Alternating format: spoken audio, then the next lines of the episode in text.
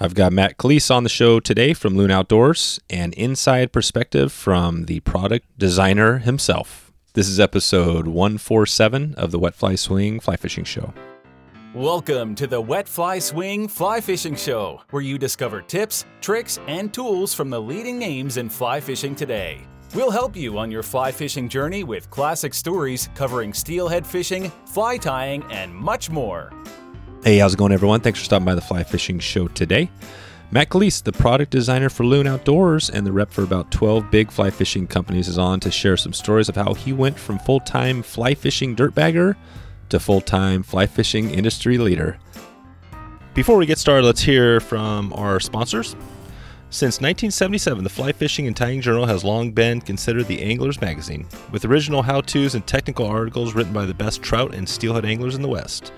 They are committed to sharing exceptionally written essays, fiction, poetry, and in depth guides to fly tying and fly fishing.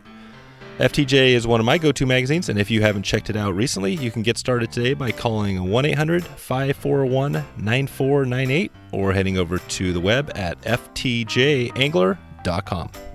GotFishing.com is your trusted source of information with access to the world's best fishing trips. You'll never pay a dime extra for the trip you book, and in many cases, less than advertised. Find out where Got Fishing could take you by heading over to GotFishing.com today. That's G O T fishing.com or reach them by phone at 208 630 3373. GotFishing.com, the easiest place to start your next fishing adventure. So without further ado, here's Matt Callies from Loon Outdoors. How's it going, Matt? I'm doing well, and yourself? Good man. It's uh, good to good to chat here. I was uh, you're down. I think you're down. Where, where are you at? You're in you're in uh, California, right? Yes. So I am in Redding, California. Yeah, that's right, so Redding. Kind of. Yeah. So pretty pretty far north. Uh, I would say I definitely live in Northern California. That's right, Northern. Awesome, and, and I love. I get. I we were just talking about this a little, little bit off air, but yeah, I, I have a lot of uh, definitely listeners down in that part of of uh, you know your area down there. So we're going to dig into a little bit on uh, you know whatever we want to talk about. You know, maybe some fly tying, maybe some steelhead. But uh, before we get into that, can you just talk about how you first got into fly fishing, and then how you brought that into working for Loon and all the other companies? Man, um, yeah, it was kind of crazy. Um, so I was probably like a 10 or 11 year old kid. Um, we had like a family cabin um, on Puget Sound in Washington. Uh, and we, my dad goes, my, my uncle and my dad would always take me fishing and stuff like that. And my uncle used to just tell me stories about sea run cutthroats and Dolly Varden on Puget Sound. And uh, he and my uncle, I think, got me like a thrift store, uh, like, you know, thrift store setup, uh, glass rod and some fly tying materials and kind of just taught me to cast in, in some sort of manner, probably horrible. Yeah. Um, but yeah, so I kind of like got into it. Uh, kind of a weird bringing, but it's you know it's like stripping streamers in Puget Sound uh, during the summers for sea run cuts and Dolly Varden because they were very much more prevalent back then. So that kind of just uh, hmm. Something I something I just did throughout my adolescence, that, and then uh, when I moved to Northern California in like early 2000s, uh, ran into a cool fly shop called Ted Say Fly Shop and uh, Bob Grace there and Joe Kimsey kind of took me under their wing and then tricked me into tying a lot. And then I think I was tying some custom patterns for them and just been kind of going ever since. So at, at nearly 40 now in the next few days, I, I think I have a pretty good 30 year ish run at fly wow. fishing. Yeah. but yeah, I mean, that, that's kind of my general upbringing. It was just like, you yeah. know, get outdoors and fish. Um, as a kid, we used to just get dropped off at golf courses with fly rods and weird poppers and uh-huh. Get chased get chased by marshals quite often. So, do you, do you still do some uh, a little bit of bass fishing uh, these days? Yeah, yeah. So we we blended up pretty good. Um, and I mean, we we're like here in Northern California, like especially the Redding area. It's probably one of the most blessed fishing areas in the world. We have um, two amazing lakes, uh, 15 minutes away. So we have uh, Shasta and a little oh, yeah. lake called Whiskeytown. So most of the time we we run up on uh, Shasta, and you know we do a there's a technique that's been developed up kind of up here uh, on the fly rod with a bunch of my guide buddies like Hogan and uh, guy Ryan Williams and dude John Fischetti. Uh, we do a float and fly. Um, so we're tying balanced bait fish patterns and fishing rock walls and ledges. And it's pretty cool because you'll just throw it out there and one cast you'll catch like a 24 inch native rainbow in Shasta, and then next one you catch like a, you know, three pound spot or smallmouth bass. Hmm. Crazy. So, yeah, so we mix it up. I mean, you know, we have every species of bass, bluegill, um, tons of species of trout to go, you know, brookies, browns, rainbows, jump over the hill. You have steelhead. If, if you want to just get like ruined, we have all the the Spring Creek fisheries here, where you know the fish are just going to snub you. Um, and then of course the Lower Sac, which is just like a you know giant trout factory. Oh yeah, man. So so you're in yeah a, you're, most, in a, most you're in a good spot. Yeah, yeah. I mean, most of it, you know, most of my adventures revolve around the kids. That's kind of like yep. my main priority, though. Exactly. It, so, it, it's cool how that works, isn't it? I think we were talking. We, our our kids are the same age, and I Oh, I had um, a long, quite a while, a couple years ago, I had George Daniel on, and we were talking a little bit about kids getting kids into fishing, and, and that was his biggest tip. He, he said, don't even when you go fishing, don't take your stuff at all. Just like you know what I mean, like take go. It's for the kids. You got to make sure to focus on them. And um, you know, I think that's something I didn't think about a while back. You know, I was kind of like, well, I'll do a little fishing on myself, and then I'll get the kids into it. But uh, do you find that as well that you just really you kind of focus on them, and that that's that's the trip, right? Yeah, yeah. I mean, that 99% of the time. Um, every once in a while, we'll have like a tough day and they'll be like, yeah, well, like, so I run a six and an eight year old in a drift boat. Oh, wow. And, and yeah, so they've been doing that actually since they were like solo trips, me and the kids, since they were probably four and six. Oh, wow. So we've been doing yeah. that for a few years. And I think my six year old this year finally landed his set. Well, it's not finally, but some people will cringe at this, but uh, he has seven trout over 20 inches. Dang. so, you know, um, he, he, he is quickly turning into a guide. Uh, Yeah. If I have, if there's, if there's somebody else in the boat, he's standing on top of the cooler, barking orders, yelling to mend, No kidding. set the hook. Yeah, like if you want to be demoralized, let a six-year-old tell you how horrible you're doing for four hours. You know, Damn. um, but uh, you know, he's a. They're both fishy kids, and they have a healthy respect and understanding of like the river. So they've uh, they've never stepped out of line. I guess you would say. You know, like Yeah. um, that they're, you know, but it's fun. But yeah, we just go float, eat lunches on islands, and Yep. catch as many trout as we can. Man, do you see them? you know, you've been doing uh, in the fly fishing space for a while. What, what, what would you see? Would you, if you, if uh, you came out and they became guides or state, would would you like that to see them in, in the industry down the line? I mean, I know, I know that's a long ways away. Yeah, I mean, it would be it would be really cool. Um, they have they they're pretty. I mean, they're they're pretty humble about it, so they have the right mentality, you know. Um, and yeah, I mean, the industry is always changing, and they're they're learning, and they're you know, it'd be it'd be fun to see what they could do in an industry like this. There's Yeah. been a lot of there's a lot of cool people out there that like I know that were basically raised in this industry and you know they they live super happy fulfilled lives Yeah. um you know better it's it's you know traditionally better than a nine to five in front of a computer i'd say if you, if you get to be outdoors and experience things so Exactly. um and if you can make a decent living at it then you're ahead of the game right Yeah, that's right. Yeah, there's there's a few different ways. I mean, I've now with approaching 150 episodes, I've interviewed pretty much every type of right person that's trying to make a business in fly fishing, and um, you know, it's been interesting to hear because I've heard all the different stories. I mean, what do you think is what What do you think is the the best thing about what you do? And maybe you could talk a little bit about what you're doing now and who you're working with, and then and then dig into a, a little bit of you know what's kind of the best of it, the best and, and the worst of what you do.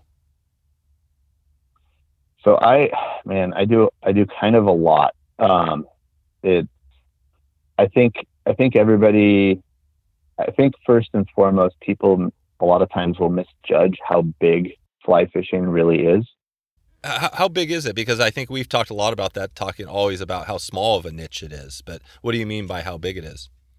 Well, I think I think guys just. Uh, I mean, I think guys think you just make money like hand over fist or something, and Oh, it's right. like, you know, they're like, "Man, you're making all this money," and you're like, "Where's that at?" You know, Like, Right. No. I'm not. I'm not here because I uh, want to become super wealthy. I would have picked a different career. You know. Yeah. Um, but I don't know. I think sometimes people uh, overinflate like the size of what we do and um, stuff like that. And I I always equate it back to like this. Uh, I got the chance to meet this gentleman. I was at IFTD ICAST when it was still uh, a Yep. joined unit, you know, down in Florida. And you know, before the show, the show opens, you can get in there like an hour early because you're a vendor or uh, Mhm. distributor and stuff. And um, I got to meet this guy, and gentleman walks up to me and very polite, well spoken, well mannered guy goes, "Hi, how are you doing?" Like I was looking at conventional gear because I always take what those guys do and try to apply it into fly fishing. Exactly. because you know there's like this that's just my thought process on it. And i turn around and my kid my my boy watches bass fishing like all of the time. So i recognize this guy. I'm like dude this is like this dude's like number two on like the bass pro circuit right now you know? Like Yeah. and ended up having like a 45 minute to an hour long conversation with him about kids and stuff like that. And most humble human ever and then i met some like young kid that was like super i mean he was like i don't want to like be harsh on him but he was young and he was super stoked to be at this big event and he like he, all he did was talk about how big he was Oh, wow. like on the and i was like and i was like okay well we're in fly fishing so it's like you know it's it, it's a cool it's it's the raddest thing ever like Yeah. you know it's a cool industry and like but we're not that cool like we're not shakira or something you know we're never gonna like some international superstar type person you know No. type thing. So I was like, you got to chill it out a bit. Like, I just talked to this dude that probably makes more money telling somebody that he flosses his fish with like Bubba's weight company than I'll ever make in a year. you know? Right. Like, Right. um, but yeah, you know, it's a, it's a cool industry. And, and as far as what I do in here, um, so I design, I'm a director of product development and national sales manager for Loon Outdoors. hmm And so I take basically all the tools and ideas and products that Loon makes. Most of them originate in my head while driving as a rep somewhere All in the southwest of the United States. And um, so, yeah, it's kind of an interesting job. So I do, I don't have a formal degree in chemical engineering or 3D CAD or anything like that, but um, through tinkering, reading, and understanding uh, documents that would probably bore most humans to death. Like I've, I understand like what I'm doing, right? Yeah. Um, so designing new floatants, like we just came out with a new floatant called Fly Dip, which is not only fish safe, uh, but it's like human skin safe. It's not going to, its toxicity levels to humans. I mean, you'd have to like, you know, it's, uh, it's actually really funny because all the toxicity reports are like, how much do you have to put in uh, a bucket of water to kill a rainbow trout because they consider it a sensitive species. Hmm. So it's interesting to see that, but um, I mean, you would have to. I, I don't know if we can Yeah. sell you that volume of this product, No. kind of a thing.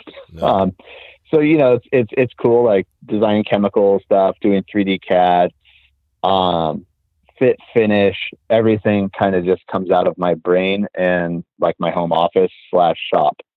What's a new uh, product that's just that's come out, you know, recently that that somebody might not know about, or maybe they know about? Well, it's the like the newest one is probably Fly Dip, um, and it's a dip floatant. It's CDC safe. It's like when we were in testing, we had one of our ambassadors uh, spill it down his waders and into his drift boat. hmm And this guy guides on the Deschutes, uh, Who who was it? uh, Jeremiah Hool. Oh, Jeremiah. Okay. Yeah, aka Jeremiah Super Spey on Instagram. Uh, Okay. He's now actually. I kicked him off the ambassador team. He was nothing but trouble, but I hired him as my Pacific Northwest rep. Uh, I was like, you don't get to be an ambassador and get a, you know, right. all this other, like we have, we're gonna we're gonna move you here, brother. Um, but yeah, he was telling me that he'd spilt this down his waders and he would step into the chutes and there was like an air bubble trapped around his this Oh, area. wow. um, so it's like a triple hydrophobic compound uh, that's you know completely inert, CDC safe, like I said. Uh, you know, works for like your Dorsey style indicators, doesn't destroy foam. Um, and the hardest part is that it has to be environmentally friendly. yeah. So, That's it. um, and you know that becomes like a pretty weird term for people because And why does it have to be? Why does it have to be? I mean, I, obviously, environment environmentally friendly is good, but you think of things like lead and stuff like that, right? Which is kind of still out there. Um, so why does your stuff do? You, is that part of the company? Part of the you know the way you guys do things? so yeah, it's one like Loon. Uh, you know, our initial like mantra or mission statement, whatever. It's just fishing with a conscious, and you know, so everything like we don't make any products with like you know you brought up lead, which is a great point and topic, and you know, so we make a tin split shot option, and we do tungsten putties, and Do you, do you guys do do you guys do lead? no, not You at don't? all. That's that's it. You don't do lead. Uh-uh. That's awesome. No. Um, and and basically everything that we make um, has to, you know, it nothing nothing in the world will ever be environmentally perfect if you can take that like you No. know for what it's worth No. Yeah. because if it was environmentally perfect it would be nothing Yeah. There's always um, going to be you know, some like impact. There's always going to be some impact, no matter what you do, right? right right exactly but like by taking stuff and trying to shift it to the most minimal impact possible um, you know as our sport grows and more people are on the water more people are on sensitive watersheds you know if you go out there and you lose 30 nymph rigs in a day or something have a really bad day Yep. and you're using big chunks of lead shot like that all rolls downhill Yep. and you know, when, when you really think about it, say if you're fishing in a mountain stream, like say if you're in Mount Shasta and fishing the upper Sac, that then goes down into Lake Shasta. Lake Shasta drains into the lower Sac. Everybody along there, all the way to San Francisco, is utilizing that as their drinking water source. Yeah. And you know, you compound that stuff over like say 50 years of fishing. It's it's uh, you know, it's uh, it, it's there's an impact there and you know for like a guy who's like donating to like tu and restoration products to like look at you and go tin sh- tin split shot doesn't work well All right. i'm gonna i need to use lead and it's like No. so wait you're just trashing what you're like i don't um so yeah everything that we do with loon is just going to be as environmentally sound as possible trying to decrease the carbon footprint like Who else is doing who, who else is doing that, Matt? Uh, You know, are when you look at the other companies that have the, the terminal tackle and all that stuff out there, uh, I guess in the you know in the flight, are there a lot of companies that are doing that where it's like you can't even get lead from them, or, or would you say you guys are the unique situation?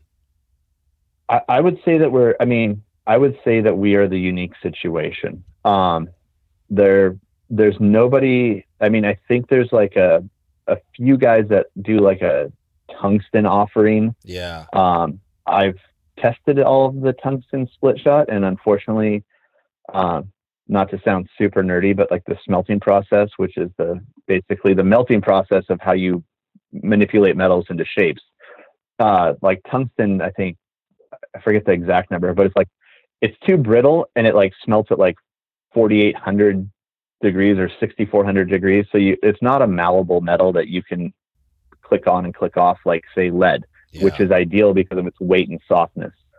Um, so yeah, I mean we're we're we're pretty unique you know what the cool thing about that is, Matt, and I we've talked a little bit about Patagonia. I think sometimes maybe people get tired of hearing about it, but you know it's a good example. You know what I mean? The way they've done it because um, you know uh, Chouinard, you know back in the day, he was kind of doing the same thing, man. I mean they were the only ones with organic cotton, you know, t-shirts and. And he pretty much just said, like, dude, this is what we're gonna do, and I don't care, you know, what it takes. And you know, it sounds like right. you guys are. Just, I mean, does it come down from your your founder? Where does this stuff come down from on on Loon's kind of the thinking here, where you guys are just going doing this stuff? So the original owner was uh, like a super smart guy, and I think uh, it it kind of all came from him from the early '90s when we started, and um, and that was just uh, when the the new owner uh, like kind of bought it at this like juncture and um, that's just been our program ever since. I, I think this is I'm about to enter my eighth year at Loon. Um, so you know everything as as you see like I mean say like UV fly tying resin and stuff like that. Like you see all these new companies come out and and you're like cool wow okay somebody else is doing UV resin mm-hmm. and then you know, I mean and I'll be completely honest. If you looked at my my like workstation, um, I have everybody's resins, and uh, they stink. Really? You know, like you mean literally? Yeah, stink? like yes, like the actual off gassing smells. Um, and I'm not saying that ours has zero odor, mm-hmm. but it's it's much more the impact of you know it goes it goes right back to impact again. Yeah. Um, and but yeah you know taking like what you know the stuff like patagonia does like we have a lot of really good friends over at patagonia uh-huh. and um i would say i mean I, I i can't ever say that oh yeah we're like patagonia you know right. because their capabilities and everything that's amazing that they can do um is on another level than probably what we could ever do. But it all started if you think about it right? It started with that one guy who somehow he embedded his whole thinking right into the company. And, and is that kind of with, yeah. with you guys? It sounds like i mean because you're you're embedded on this thought. I mean where does your conservation you know ethic does it come from loon or do you just have that even without loon? You, you know it's i mean it's totally it's totally been pre-loon. Um for me at least uh you know doing stream cleanups and i mean just just whatever uh and and it's and it's funny like to have I mean, just even like if you see something out out in the wild, it's like, dude, I have this huge pack. There's like two boxes in there, and you pick up a bunch of junk because people have left it behind. Yeah. Um, you know, and like it, it's cool to see like uh, like with my kids, like they'll see something in a river or on a lake, and they'll be like, that doesn't belong there, and they pick it up, and you know, which which is always scary as a dad because you're like, you're like, wait, what are you picking up? exactly. And I saw that recently. I was up on a stream in an amazing place. It was pretty remote. But I think it was kind of some squatter. I don't know. They were camping out there, man, and they just left. I mean, they dug a toilet pit, like literally within 10 feet of the river. You know, they left a bucket right. with, with poop in it. I mean, it was just absolute, just terrible. You know what I mean? Like that's the stuff that's that's tough to see, isn't it? I mean, there's so there's so much of that stuff out there yeah yeah and you know there's and and and you know with more people getting into outdoor sports and but you know and it's not just fly fishing just no. you can insert any outdoor activity it's like um you know i grew i grew up most of my time hiking this like as a kid like backpacking through the sierras and like lying lying to my parents that we were like over at you know we're over going to joe's house for two nights for a big sleepover and we're like jetting jetting off at 16 to do like a 40 mile loop up in the Sierras awesome. to try to like peak bag something that you need a permit for, but we were going to cheat the system and do it at night. Really? So nobody, no, yeah, nobody knew where you were at. That's awesome. No, yeah, there was no cell phones. It was like you know pagers, and like our parents, all our parents thought we were at like our friends' houses, and you know we're on top of like some twelve thousand foot peak wow. in the middle of the Sierras, like seven seven hours away. What was that movie? Remember the movie that guy that got his hand trapped in the rock for and had to cut his arm off?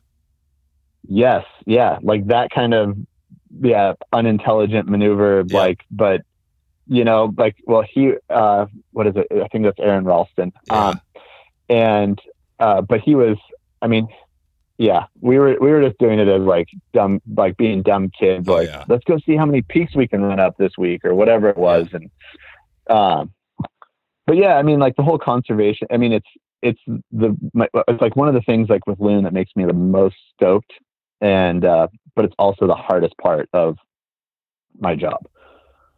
You know, because most of the time it's you want to create a product that Yeah, the easy way. equally as good is yeah that's right exactly. It's like man like uh like the fly dip product the easy way would have been to use like a hydrocarbon and hydrocarbons are things like gasoline or you know petroleum based stuff. And i mean i could have walked to like the local auto parts store picked up three products and made that thing work in three days. And instead it took seven months to find the right inert chemical to evaporate the way we needed it to and uh, Yeah. also not you know be bad for the people or fish or the environment That's cool. so That's cool. yeah yeah it's just kind of it's it's challenging enough to where it you know keeps your mind thinking and you're looking at stuff and Yep. um the industries you pull this stuff out of are you're like huh i had no idea these people use this stuff Huh. No kidding. you can end up on, yeah you can end up on some pretty weird uh, Tangents. you know what yeah and you know learning about how to you know it's like how do you make this how do you make oh wow this is you know it's just super not to divulge any trade secrets that i'm found but Yeah, no, this is awesome. I, I love this, Matt, because it's like a, it's just a cool conversation because I think again back to the Patagonia or whoever. I mean, you guys, you know, probably are doing stuff. You know, obviously you're leading things a little bit here, but people that are listening to this now might not know about that, right? And they're going to be like, oh, okay, that makes sense. Why wouldn't I buy a loon product that has less impact? You know what I mean? So. You know, from a business perspective, obviously Patagonia shows that being conservation, you know, being hardcore on that, you know, works, right? You you got your people, Right. and so Hey, I want to I want to dig in uh, on. There's a bunch of stuff here, obviously with Loon and everything, but I did want to just circle back around to your background because you have a few other companies. Can you talk about uh, other than Loon, who else you're working with? oh man um yeah so i i um i'll list I, i'll list them alphabetically because that's just kind of how my brain works Yeah. but so I, I work with Abel fly reels which is uh it's really they're a really cool brand Yep. um you know they no I, I mean there's a bunch of cool fly reels out there and you don't have to own the fanciest one i won't ever tell anybody that Oh, but A- Abel is the one that when you think Abel, you just think like they've always got this badass, crazy design. I mean, that's the first thing that comes to my mind. I and they've been like I remember 20 years ago when it was like, man, what is that real? It's like okay, Abel, they're they're they're different. Right, right. Um, so I do Abel, and and you would laugh because I am such like a stealth operating type guy. Like I'm not bright and flashy. So like all of the Abels that I fish are non-fish graphics. They're matte finished, and it's like I went with like matte charcoal gray and matte green. Are you serious? You, you don't have so if you right now if you had to choose if you went to Abel and you were going to throw a graphic on there, what what would it be? Right now, it's uh, oh, man. Um, actually, I really, for whatever reason, dig their Yamame, which is like a Japanese trout, uh, Oh, little right. little Japanese trout. Like I just dig that graphic for whatever reason. Cool. Um, and it's not a fish that I've ever caught, but someday I'd love to go to Japan and catch that fish, just because I think that I think the Japanese fly fishing culture is like super rad, Yep. um, and Japanese culture in general. So, Yep. um, so like that's like a weird one. It's like I want to get like a steelhead or anything like that. Right. I'd get this this crazy Japanese trout. Um, so yeah, so I do Abel. I work with Airflo, um, which you know makes oddly enough, uh, just kind of fit into the story. Um, they don't use PVC in their fly lines, so they use polyurethane, and PVC is uh, outlawed by like every EU country, basically. Um, Oh, you wow. know like it's it's it's dead technology right um they're they don't allow they you know it's like it's super harmful to you it's a carcinogen it's all this jazz Are there a lot of uh, line companies still using the PVC? Um you know i don't i mean everybody's changing their tech Yeah. right now Yep. and you know i don't know what everybody's actually doing but i know there are a lot of pvc based lines Yep. um you know everybody keeps that close to their oh, chest right. Um, but you know, Airflo's been polyurethane since like day one. They've had low stretch cores, which I think is cool since they're for a long time. Um, and and they're just cool people. They have cool like the whole culture there It's been super fun to work with and like like working on lines and testing lines and it, it's a fun it's a fun thing like hey well this thing does this and that and you know lines for every different application Yeah. um, so we do I do airlock which is uh, um, you know we were, we had the the screw bottom uh, indicator system Uh huh. and this year they got rid of the the plastic ball uh, and they went to an EVA style foam like this like soft foam Yep. and they put a chemical in there now actually so after 18 months if you had broke your rig off and it goes floating down the stream 18 months after being exposed to the bacteria in say like a river or soil system the whole product actually will biodegrade Wow. um, yeah, so that's kind of cool. Um, I do a really cool headwear company called Capture. We do, you know, custom headwear for people, shops, uh, fly fishing companies, all that. Um, I picked up a really fun artist named Casey Underwood. Um, I always loved his art and everything. So we do like stickers and hats. Uh, I, I work with Timmy, uh, Tim Rajeff up there at Echo. So I do all the Echo product. I do uh, Firehole sticks. Uh, Joe and Deb are, you know, husband and wife team. They obviously have some more minions now uh, because they're growing. So we do hook speeds and cool body weight Uh-huh. systems all out of tungsten and brass. Uh, Fulling Mill Flies, uh, which is a European company. A lot of people don't really recognize them, um, but they're uh, here in the states. But it's I think it's probably the oldest fly tying company in the in the world Oh wow. um, yeah, like I think in the like, I mean, it dates back to like the 30s or 40s or something. Like they opened their first commercial factories. Huh. Um, so they do a lot of really progressive uh, tungsten flies, pretty technical stuff. Uh, they call it nymphing in Europe, not Euro nymphing, but um, so they've been on the jig and like Mhm. tungsten bead oversized program for like a super long time. So they've been on my radar. Um, probably since I was ordering things like out of Czechoslovakia and languages I didn't know um, to tie certain styles of flies. Um, so obviously I work with Loon, uh, Ross. I do Ross reels, um, which is really cool because a little known fact is uh, so most of my most of my companies kind of uh, you know if you look at it they either started or their their founders were kind of from California Yeah. as well. Um, so Abel started in California. Anything with Tim Rajeff, Tim's a San Francisco Golden Gate Casting Club golden boy. You know, like that's where he and it, that's where he and Steve cut their teeth with the Kriegers and stuff like that. Um, uh, then Ross was actually founded in a small town called Etna, Oh yeah. and if Etna, you drove right. and there's nothing in Et- Etna really. I mean, it's a, not a really big town. Um, and so I have a, on my shelf up here, I have a ton of Etna made Ross reels and I collect them like Pokemon, you know, I have everyone I see. I don't care the condition. I just, I just want it. It's a piece of history. And now a quick word from our sponsors. GotFishing.com, a boutique booking agency for fishing adventures around the world. Got Fishing is unique in working with a small hand selected group of outfitters from around the world that are known for providing an experience that is second to none. Got Fishing can be your trusted source of information with access to the world's best fishing trips. Their sole purpose is to help you plan the most authentic fishing adventure while making sure it fits within your budget. The beauty is that everything they do is 100% free. You will never pay a dime extra for your trip, and in many cases, less than advertised. I can attest personally to the service that Got Fishing provides as they have been working with me closely to set my first trip to the Yucatan for saltwater. They have taken care of all the important details and allowed me to avoid worrying about any of the complications. I know Brian and the crew have you covered at Got Fishing. Whether you need a fishing consultant, travel consultant, gear pro, or the like, they have you covered. With top of the line outfitters they represent around the world, they are confident they have just the right trip for you.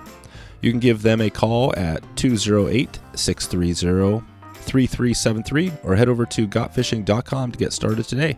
Let Got Fishing help you plan the fishing trip you've been dreaming about. I forget that in the center are rivers and fish unspoken for. That there are valleys, the strata of which we lower into perhaps in the hollow between breaths. In the tiny pause between the rise of summer and its departure, I nearly forget the long sieve of winter, the absence, the fractional glimpses of light. Dear one, I will go without speaking. Ablaze, keep me until I disappear. That was a poem by Molly Dam in the summer edition of the Fly Fishing and Tying Journal. On top of uh, some great poetry, as you as you hear here, uh, FTJ is jam packed with another round of great articles in diverse departments. Joseph Rossano uh, is back again, provides another classic steelhead uh, lesson for everyone. We hear from Garrett Lesko in a stacking deer hair frenzy. Find out about striped bass from Angelo Peluso. And hear uh, from Dave McNeese, uh, McNeese on singing the blues of material dying. Lots of additional articles in the summer edition, including an editor's interview with yours truly about how I became a fly fishing podcaster. Craig uh, did a really good job with this one, so I'm, I'm pretty uh, proud uh, to be in in this edition. I believe I have found the perfect sponsor for the show. I would be uh, it would be really great if you can uh, support FTJ by heading over to ftjangler.com and subscribing so you don't miss any of the tips, tricks, and stories in the next issue. That's ftjangler.com to get started today. And uh, tell them, uh, tell Craig and the crew out there you heard about um, the magazine from the podcast, and I'll find a way to uh, put something extra special together for you. Okay, back to the show. What, what what happened to? I'm not sure if you could talk about this, but this was interesting because I've been I've interviewed a couple of Echo, um, you know, big players with Echo uh, on this show, and um, but what happened? The Echo Airflo thing. It seemed like it was such a, a perfect um, combination, right? I've got a lot of Airflo stuff in both, and they've kind of like split, right? Or is is that is there any? Do you know what's going on there? So, so Timmy, Tim, Tim, and uh, Rajeff Sports, they were uh, uh, Airflo is owned by a European company. Yeah, and Tim was the the United North American distributor. Okay, and I think the uh, you know the figureheads of the European side of the business decided to, hey, we're going to sell, and so they they wanted to sell, and oddly enough, uh, the the same company that owns now Ross and Abel ended up purchasing it. Oh wow! So the Mayfly Group, which uh, owns Ross and Abel, and a few other things that they just uh, don't do anything with right now. Um, are are the new owners of Airflo. There you go. So distribute the distribution of the lines. Uh, you know, instead of being out of Vancouver, Washington, uh, will be out of Colorado. Is is my total as far as I've gotten into like yeah. the understanding of it. That you know, sense. Um, sense. I I try to. I, I I mean I just don't. Yeah, you, you don't get into the minutia on that stuff. Ex- Exactly, exactly. Like yeah. from the outside, you know, from the outside, and obviously I'm not a, a, an insider on this, but it, but what it looks like is like, or, and you hear from people that, uh, you know, Rajeff and what he did was was huge, obviously for for Airflo in the in the U.S. Right? He he promoted the the crap out of that stuff and and then you're like, oh, and then there's this split, so it kind of looks like that thing, like, oh man, you know, it's kind of a rough thing. It would on, on but I'm sure you know all, this happens right in the industry. It's it's just business part of it, right? Yeah, and that's like, and and you know, like Tim Tim was always like super influential. Um, I mean, you can't you can't speak highly enough about Tim's brain and capabilities of like line design, rod taper design, yeah. stuff like that. Like he he can you can like look at him and be like, I don't even understand where we've gone with this. And you know, talking about lines and tapers and stuff like that. And he's he's so brilliant at that stuff. And yeah, I mean, he was in, incredibly a huge player in the development of that. Yeah, of that. Um. And, and yeah, I try to stay. I try to stay away from yeah, all sense. of that. You're, uh, you're, you're, doing your. You got your own stuff with all these companies. Now, are you done with Ross, or do you have more to add to that alphabet to that to the to your line here? Oh no, there, there's more. So I'm also the Southwest rep for Scott Fly Rods, which was, as yep. most people know, it was a San Francisco-based company, um, and uh, so that's like my my super premium rod brand. Um, you know, we're still, and it's it's odd too because so now I have when I I, I end up in Montrose, Colorado, and So now I have Ross, Abel, Airflo, and Scott all right there because they're all Oh, wow. they all moved to Montrose. Um, it's kind of funny that like both of these Northern California companies, like i.e. Ross and Scott, both bailed out of California and ended up in Montrose, which is a lot like Redding. You know, it's not a huge town Yeah. and uh, lots of agriculture, like in the foothills of just amazing fishing. Um, and then uh, my last, the last one I do is uh, TroutHunter, leader, and tippet and tying materials. Okay. Perfect. So Perfect. You got you got a list yeah. there. So how do you know? Um, you know, I mean, how many could you add to this list? Is there? Could you just have fifty companies? I mean, what's the? Is there a limitation on on what you do with them? And you know, will you be adding more companies as you go? I, I don't really, at this point, I don't really plan on adding. Um, it's just not something. I, I mean, I'm I'm happy where I'm at. My workload is. I think if I start adding, I have to hire employees and, you know, like a sub rep, like Right. a, like another rep to work under me. Do people do that? Absolutely. Oh wow! So people have sub reps. Yes. Yeah. So, um, like most, a lot of the reps that you'll meet in this industry didn't just like show up one day and say, hey, dude, I'm going to be a fly fishing rep. No. And, you know, like they get hired either like, so I, I would say that I'm a really weird anomaly. Um, so a lot of them go, they get hired by a rep who has this huge list of brands and, um, hey, you're going to cover this whole zone Oh And- right. And you're going to see these shops, but I'm still going to go to that zone and see all of my buddies. Oh wow. At. So You know, like there's like Yeah. a weird split to it. Like I, I've never looked into it, never, gotcha. never really thought a ton about it. But you could do that right now. For example, like I'm I'm up in Oregon, and you probably have. Well, uh, you know, for example, there might be something up here where I could uh, be a sub rep, right, for for you, and, and you can still come up and fish for steelhead on the Deschutes and, and all that stuff. But uh, something like that, right? Exactly.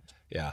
Exactly. Yeah. Yeah. So, um, and I mean, there's, there's reps that have multiple sub reps and, you know, um, but for me, it's always like my workload's pretty significant. Um, and, you know, a lot of guys think of like the rep is like one of the most romantic jobs in the world. And it's, I mean, there's a lot of office and computer work involved.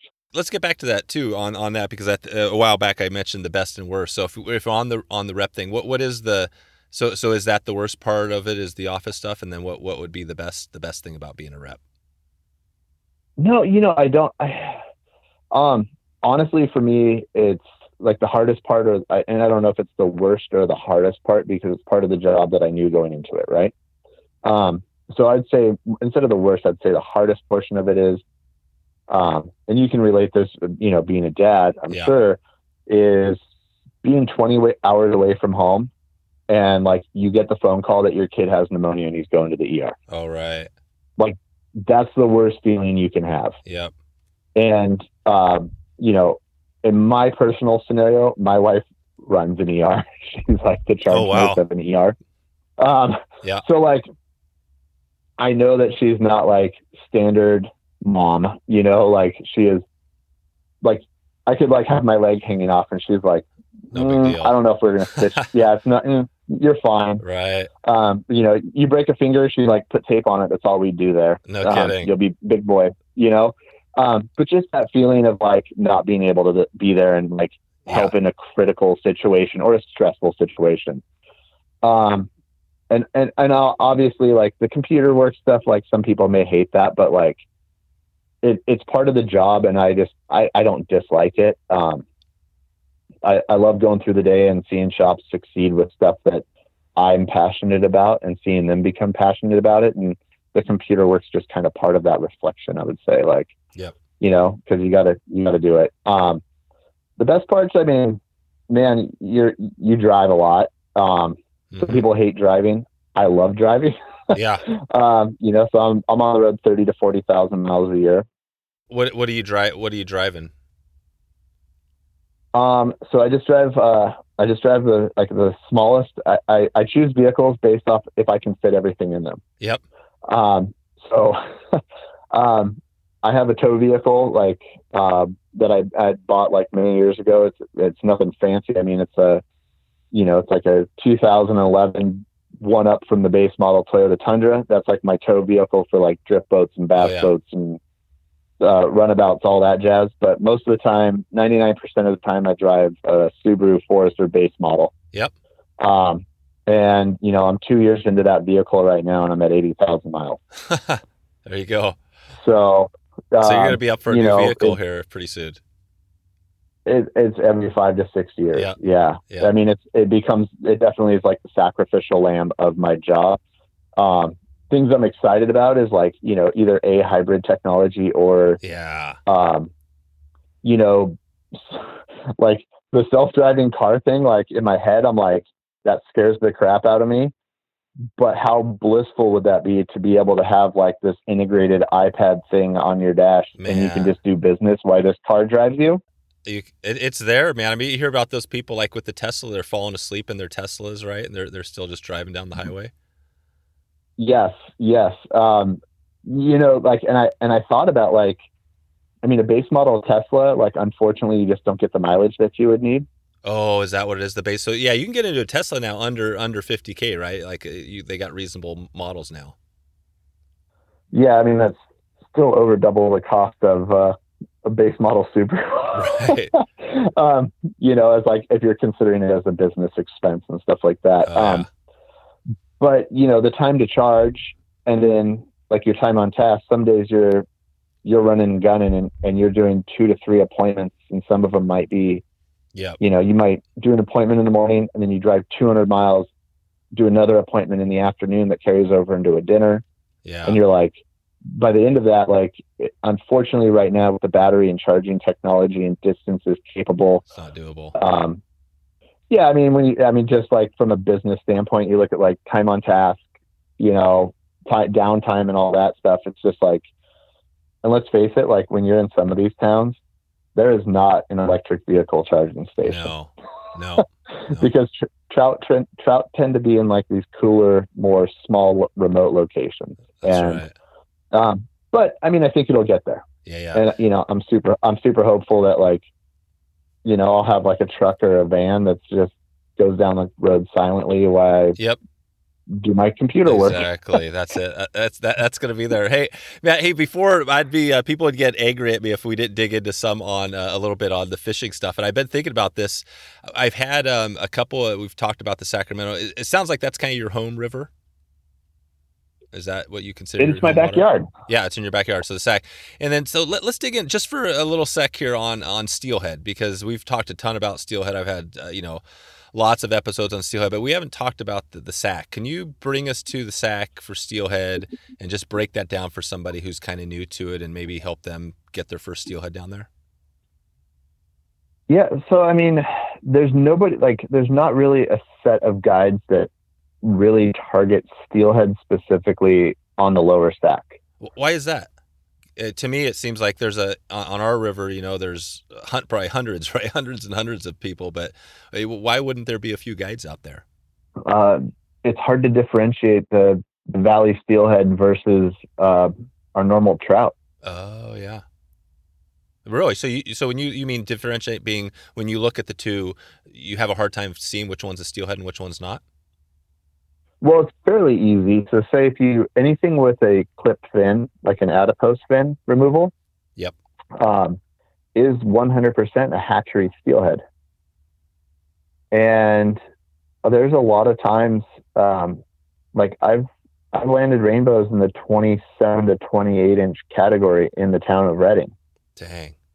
and yeah, that's a steelhead. Um, now, per fish and game, I think it's like anything over 16 or 18 inches trout, or because you can't differentiate, right? No. Um, is technically a steelhead.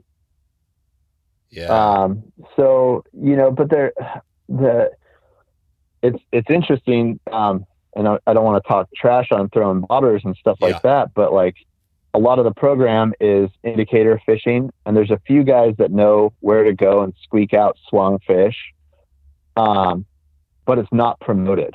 oh, it's not. Um, no, and it's funny, like you could just be in the middle of trout water and all of a sudden you're fishing, you know, you're fishing like a PMD, a fish that comes up and tail walks like seven times. Huh.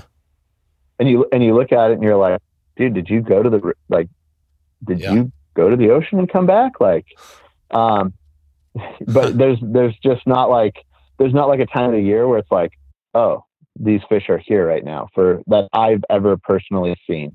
So it's not so it's not like you go out there and you think um you know, September you're just going to be like, okay, the steelhead are here. Let's throw on let's throw on our wet flies and swing for these steelhead in September and October. That's that's not the case there.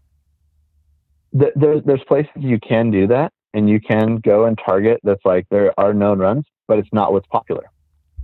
I- indicator indicator nymphing is popular. Now, if you if you came to the Sac in September, October, like the amount of egg flies and rubber legs and stuff that you would see people fishing behind salmon redds, right? Because Right. all of all of our trout and probably a good portion of our steelhead are going to go sit behind the salmon redds because it's like a giant Pez dispenser of you know Yeah. 10 mil orbs of magic coming out of the Chinook. Damn. And um, so yeah, it's it's kind of a different program. Now, if we bump over the hill like towards the Trinity for 45 minutes, starting in like that early September time, yeah, you're fishing 100% for anadromous. Like that's your target. You know, it's, I'm going. I'm going to go fish for anadromous trout or steelhead. You know, Yep. and um, and the possibility of sea run brown Oh wow. because there's a huge there's a huge debate on whether or not the Trinity's brown trout population is anadromous or not. Is the Trinity is the Trinity uh maybe take us there. Let, let, us talk just briefly about that a little bit then. What what is it, you know, take us to the Trinity. What what's the, what's that experience like for for steelhead for swinging there? So the Trinity swinging for steelhead is super awesome. Um, you know, and it's it's one of those things that's like a huge split. It's it obviously comes basically from the you know it starts in the middle of California and then you know flows down into the Klamath and then ultimately out to the Pacific Ocean. Um, so it's a tremendously long river with every type of water that you would want. You know, there's there's really technical like nymphing water up higher, um, Mhm. and a lot of the guides, you know, it's more proximal to uh, Redding and like you know the I five corridor. Right. Um, so you know that gets kind of hit more and more um, as far as like you know nymph fishing and stuff like that. But as you get like lower and more remote, like towards the coast and like the Mhm. confluence with the uh, the Klamath, the the runs really open up and like you get those kind of really traditional gravel bars and um, I mean there's there's nothing like that place. Um, I mean I'm sure there's a and, and that might just be like my own heart like talking because it's like my home water. Yeah. Um, and like, you know, a guy who travels to like every steelhead stream is like, dude, that's just like this, this, and this. But um it's a it's a really cool area. nice. And the fact that it's so close to home for me, it's you know, it can offer anything that you that you want as far as steelhead fishing. on, on the Trinity, you mentioned earlier about the soft hackle, um, or the kind of soft hackle flies. What is that? What you're using there? Or you, what, what are you using? What do you- if you had to pick a couple flies on the Trinity? What would they be? So one of my flies that my my favorite, and it's an older pattern that I I've had commercially tied, and I I think I ended up giving it to Doug Brutocao over at Aquaflies. Oh, I yeah. think he's doing it now. Um, and like Doug and I, I was like, he was like, hey man, I need this fly, and I was like, cool. He's like, well, what do you want? And I was like, just tie the fly. And like he's like, you don't want roaches? I was like, dude, I don't care. Right. like Yep. you know, I'd rather I'd rather have people just be stoked out. Um, so that's a fly called the Perpetrator Okay. And basically it's just a big beadhead soft hackle. And and by big i mean it's the whole fly is basically an inch long. Hmm um has a little uh it, i think it started off with like a c14s gamakatsu hook. Uh i don't know what doug's using now but it's stout and i fished it. And um it's just this big beadhead soft hackle thing. And and it's weird because you can go and high stick it through a run like on a spey rod like if it's like kind of pockety water and then you know take like 10 steps down and then go swing it through the run and it's just as equally as Nice. effective Nice. um, you know, so stuff like that. Um, I, I tried just a ton of really weird soft hackle variations. hmm Um, and you know, we were, we were kind of talking earlier about like intruders Yeah. and do I fish intruders or stuff like that. And, not really. And if I do, they're they're really really small ones. Mhm. Um, just because, um, I forget if no, it wasn't this year. It was the year before. I think I landed like a ten to thirteen pound steelhead on the Trinity, nice. which is a big, which is a big Trinity fish. Yeah. Um, and you know, it ate something like an inch long. in in the middle of winter, like January, snowing, storm cycles Yeah. happening. They're kind of trouty down there too. Yeah, those fish, those fish just get super trouty so fast to me. Um, and they're, you know, they're a different fish. They're not as acrobatic as like, in my opinion, as like the coastal fish.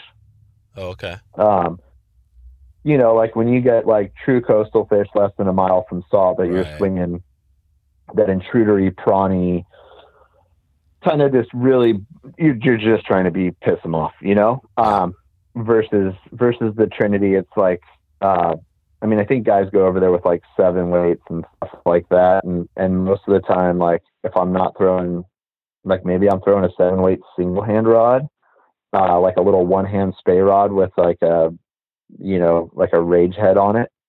Um, or maybe a five weight two hander. Like I love, uh, the Scott L2H over there. It's a little five weight.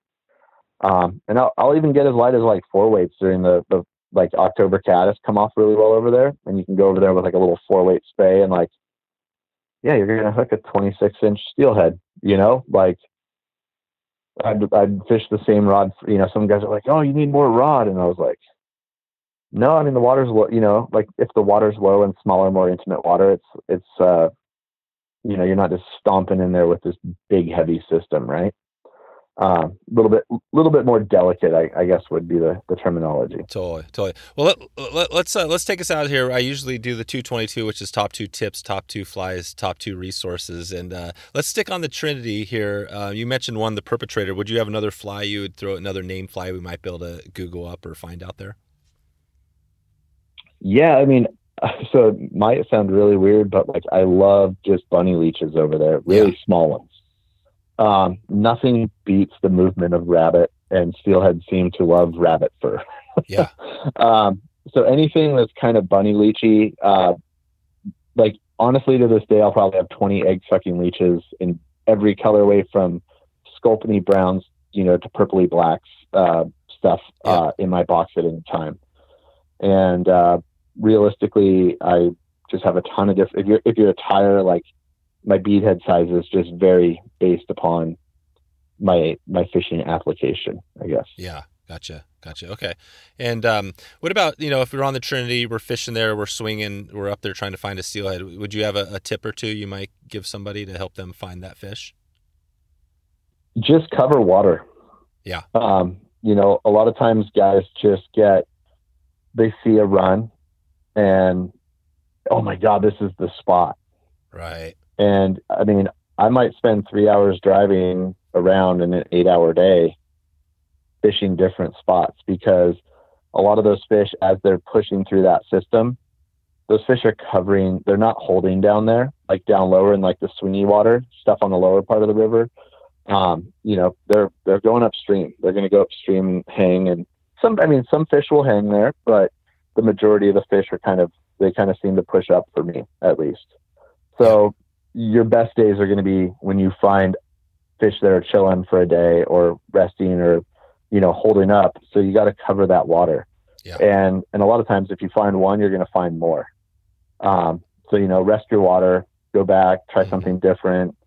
Show, you know, just, I mean, it's, it's like dating girls, you know, and, you know, the steel, I always think of steelhead as supermodels. You're going to go up to them and they're going to reject you. Yeah. think, now what do I, you got to come back with something different. So you, you Right. get something that's a little bit more peacocky or a little bit more drab, trying to see like what this supermodel wants. Mm-hmm. Um, you know, and you kind of just go back through there a little bit different, like colors or size uh, of, you know, fly, speed of the fly, stuff like that. And, um, it- you just, just kind of keep at it. Don't give up, you know? Are you getting a lot of action, you know, on the swing? Are you getting fish that are coming up and like tipping it and kind of messing with it and not taking it?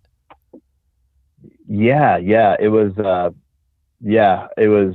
It was pretty funny. I uh, I took uh, our Japanese distributor uh, is named Masa, and he uh, he does like loon and like Scott, like done a ton of stuff over in Japan. And his son was uh, studying in San Francisco actually.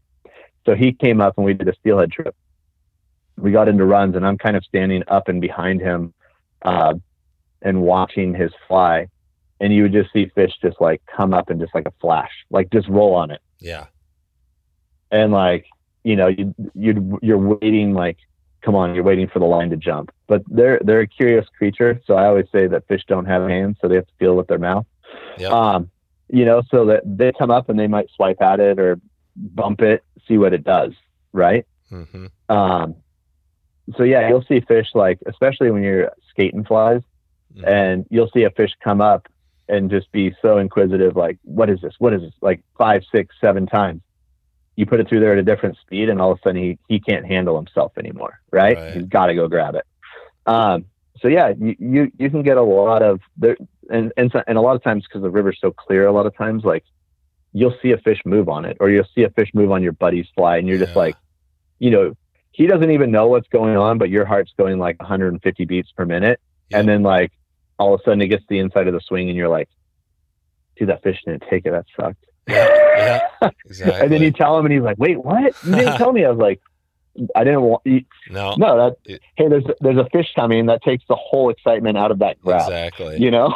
exactly. Um, and that's on so- the um. So what would be the other than the Trinity? Is there like what what would be the Steelhead River you would love to fish today if you could go anywhere in the country? Or any, in, in, or anywhere in, in the world, I guess you could just say because you could throw in whatever, right? I don't know if you want to. I'm not sure how far you've got around with your steelheading, but it sounds like are you more kind of Northern California based, or have you you've been out in some other areas? no, I mean I've been I've been all up through BC Oh, yeah. and you know Oregon, Oregon and Washington, stuff like that. Um, I used to my previous life I was like firefighter and paramedic, and I lived out of the back of a truck for like four years. Um, so on my days off, like you know you have 20 days off a month. Uh, Wow. I would go and adventure and fish places. um, yeah. So, you know, no, no wife, no kids, Yep, like responsibility level was like sub $500 a month nice. for like, you know, cell, cell phone and insurance and like maybe a car payment. Perfect. Um, so it afforded me a lot of time just to go and dirt bag around and live this kind of weird nomadic life, but still be a respectable member of society as a firefighter slash paramedic. um, I don't know. I would love to go to Russia just because yeah, I right. think I think the Steelhead project that Justin Miller from the Fly Shop is doing right now is it's probably the most remote, untouched region of the one of the most untouched regions for fly fishing destinations that we, you know, for anadromous fish. I guess you know you could do Yep. jungle stuff, but right. um, you know that would be That's it. that would be probably the thing. Yeah, yeah. That's You it. know? That's it. That's cool. Hey, uh, we are. Um, I, I'm gonna respect your time, Matt, here, and uh, and try to cut this off a little bit. I I love these conversations because I've I had a, a, you know, a bunch of questions, and I don't think I've even asked you one that was on. You know, we've just been kind of chatting here, so it's it's been. I, this is the best for me. But um, before we before we get out of here, I just want to check in with you. Um, well, let, let's finish up the 222 first. Uh, resources. If, we take us back to the Trinity, uh, what would be a couple of good resources? That could be like book, magazine, online, website. Anything that comes to mind that could help somebody if they're going to that river and they, they haven't caught a steelhead yet. Where, where would you direct them? So, man, that, I mean, as far as like books and stuff like that, that I don't, I don't check out a lot of books. I, I, I, I personally just go and explore. Yeah, yeah. So you're not you're not doing the online. You're not going online to a specific site or website or group or anything like that and getting some information. You're just kind of going out and doing it. Yeah, because I don't always trust like, like if you go online, like to forums and stuff like that, Yeah. like I've, I've, I've been burnt really bad. And it's like, you know, and I don't want to like call, you know, I'm not like saying anybody's name specifically, but like you see a guy and, you know, you look at the forum thing and it's like, how do you gauge this guy's beta? And, oh, dude, this guy has 6,000 posts. Right. Wow. This, you know, that dude, no, like that dude could be the biggest keyboard jockey Exactly.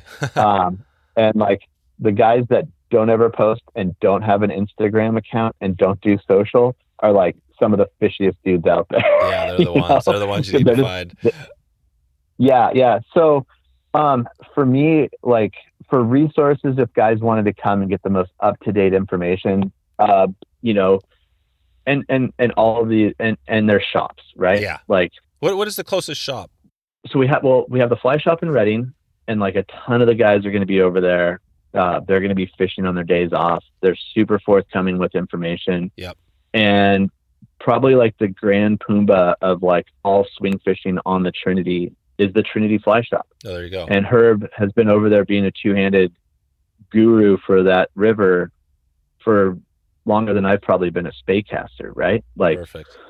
and you know and again super specialized patterns for the trinity both shops are going to have everything that you need um, and those and their, and their and their teams are going to give you like all of the information and you know because they just have boots on the ground over there right like if they if they tell you that this creek blew out and don't go the here like i'd respect that unless you Mhm. wanted to go fish really murky blown out water um, because our weather systems won't always affect the whole river system if that makes sense hmm like it could it could blow out at mile like 30 or some you know like whatever whatever it is so Yeah, yeah. um That's perfect. but yeah i would just perfect. support those guys and see what they know Yeah, no, that's a that's a perfect answer. That's two amazing resources. The the fly shops obviously is the is the place to go. So um, um, cool, man. Well, how about uh, with what you have going? You obviously you've got you know a, a bunch of companies, and all this work here. What in the next six to twelve months? Anything new we can expect from any of the companies you're working with? You want to give a shout out to, or or yourself personally? um yeah i mean ba- well nothing's really launching i think until like this is the weirdest year ever right Oh, right. like yeah. Has everything paused? Has has everybody because of the COVID thing? Has everybody kind of paused things like when they're when they're launching new products? Um i have not um personally. Um and and everybody seems to kind of just be going like no we're going to move forward. We're going to get product out there. And um but yeah i mean it's definitely going to be a weird way that i think this is going to be the year of like social media launches right? Because Mhm. iftd like the international fly tackle dealer show got canceled. Oh, it's canceled. um, yes, and um, so that's kind of you know that's kind of like where we roll it out. You know, like here's all the new stuff. Um, we're not going to have that this year. Yeah, are they going to roll out kind of a, a, a virtual kind of uh, whatever? Yeah, I mean, you know, sales meetings are canceled. Um, you know, everything's going to a Zoom meeting. It's just kind of different. Um, but yeah, I mean, we're, geez, yeah, over at Loon, I think you know, everything. I'm like in my brain. I'm like right now. It's so weird because I'm working on 2022. Oh, right. uh, I'm already I'm already working on next year's products to be fished this year and tested for over time so that I make sure that they're good. That, that's a good question, Matt. For you, I just think because this comes up occasionally. I think Echo and you know we've talked about this before, but you know on the products, it seems like especially with the fly rods, right? This is always a thing where some companies come out with a new rod every year. Some companies say, you know what, we got a good line. We're not going to come out with a new rod every year or two. I mean, how do you see it with this stuff? Because you're you're the man. You're doing this for Loon. Do you see like you know you've got this product that's working really great? Are you always you know, kind of uh, upgrading that, changing it, having to come out, feel like you always have to come out with something new every year? no, and I'm I'm super blessed because like my rod companies and my reel companies are totally on the same brainwaves as me. Like uh, I they don't just turn stuff over. Like Yeah. with like like with Echo, they'll probably see like a five year lifespan of a rod. Exactly. And, you know, unless it becomes so apparent that there's better technology out there, we're not, you know, we're not just going to paint something as a bright new color and change the taper 10% or something, you know, Yep. the blank or the mandrel. Um, same thing with Scott, you know, like Radian's in its eighth year and it's still one of the best selling trout rods or fly rods out there. Um, how do you beat that? Like what, what, what, what world do you go, I'm going to go just trash that. We got to do a new one No. um, you know, like I, I dig letting things marinate, you know, it's like Yep. flies. Like, and when I, when I guide, I tell guys that want to cast all the time, I'm like, dude, the fish are not in the air, you know? Yeah. so you gotta, you gotta let it soak a while. Um, so that's kind of my philosophy on, you know, products too. Um, you know, we retire if stuff if something sits for a few years at the bottom of loons category or it's fallen way out of vogue. Unfortunately, there are going to be guys who are bummed that we got rid of something, but at the end of the day, it's like we're putting something better back out there. Yeah. Um, so yeah, Perfect. no, I don't know. There should be. I can't really divulge any of the Sure. cool new stuff, unfortunately. Sure, you know, sure. um, there's just, un, I would, I would, I hate to say it, but unfortunately, I just feel like there's, there's too many variables in the world right now. Like, especially with the COVID thing, um, you know, like if something happened and like we had to go on quarantine again and it shuts down business and then internationally, even, you know, like, like things could get, it, it could get weird. I don't really foresee that happening, but it's it's a variable that I would take into account. Yeah, I hear you, man. I think we're all kind of now coming back, you know, to a like we're trying to restart the country, right? Everybody's kind of getting back into tried into a norm th- normal thing. But yeah, I mean, this fall it could just we could who knows be back on lockdown, right? Yeah, and I mean for me, the last three weeks, I felt like I've done three months worth of work in three weeks. You know, and like finishing up my my computer work and like emails and order stuff like at eleven thirty or twelve o'clock at night. Just because everybody reopened and everybody wanted, you know, it's like you know, every every hey, rivers are open and everybody just mass exodus. Uh, you know, and it's one of the first times in in a long time that I've seen there's a shortage on fishing equipment. Yeah, so, That's and right. and it's not just fly guys; it's my buddies over on the conventional side too that are also, you know, they, dude, yeah, no, you can't get that product No. anymore. no, We're waiting. just just So- like just like try to get toilet paper off of the the, the roll from the store, right? You you can't uh, you got to go in there early if you want to get your toilet paper and uh, and stuff, right? It's kind of funny. exactly. Exactly. Cool, cool. All right, So- hey Matt. Hey, I'll let you get out of here. I uh, just wanted to. Uh, it, it's uh, loonoutdoors.com if they want to find you. And what's your Instagram? What's your handle there? So my my uh, Instagram is SoCallies23. Okay, perfect, perfect. So so it's just SO in front of my last name, which was my my name from being a fireman because I'm originally from Southern California, Yep. and that's just what guys called me. Gotcha. Perfect. Perfect. Yeah, and we I wanted to dig into that to hear how you you took it from a uh, the firefighting into fly fishing, but maybe we'll have to leave that down the line if we can get you back on and, uh, and chat about it. But uh, yeah, Matt. Hey, uh, thanks for coming on. I appreciate uh, you know this conversation has been a lot of fun. I know we maybe didn't dig into some of the product stuff as much, but um, like I said, if we can maybe check check in later with you and, and, and do a follow up episode, that'd be great. But uh, yeah, thanks for uh, sharing the the good conversation. Absolutely, my pleasure. Thanks for having me on. Okay, we'll talk to you later. So there you go. If you want to find all the show notes with all the links we covered, just go to wetflyswing.com slash 144. I'm looking for another person to head over this February to the Yucatan for a big uh, saltwater trip for heading out for the Big Four. This is going to be an amazing trip set up by uh, Got Fishing. Looking for two more people uh, to join the trip, so you can send me a message directly if you're interested. Dave at wetflyswing.com and I'll get you hooked up with some info and uh, give you some details. Thanks again today for stopping by to check out the show. I'm looking forward to catching up soon. Hope to maybe see you on the river or online. Thanks for listening to the Wet Fly Swing Fly Fishing Show. For notes and links from this episode, visit wetflyswing.com. And if you found this episode helpful, please subscribe and leave a review on iTunes.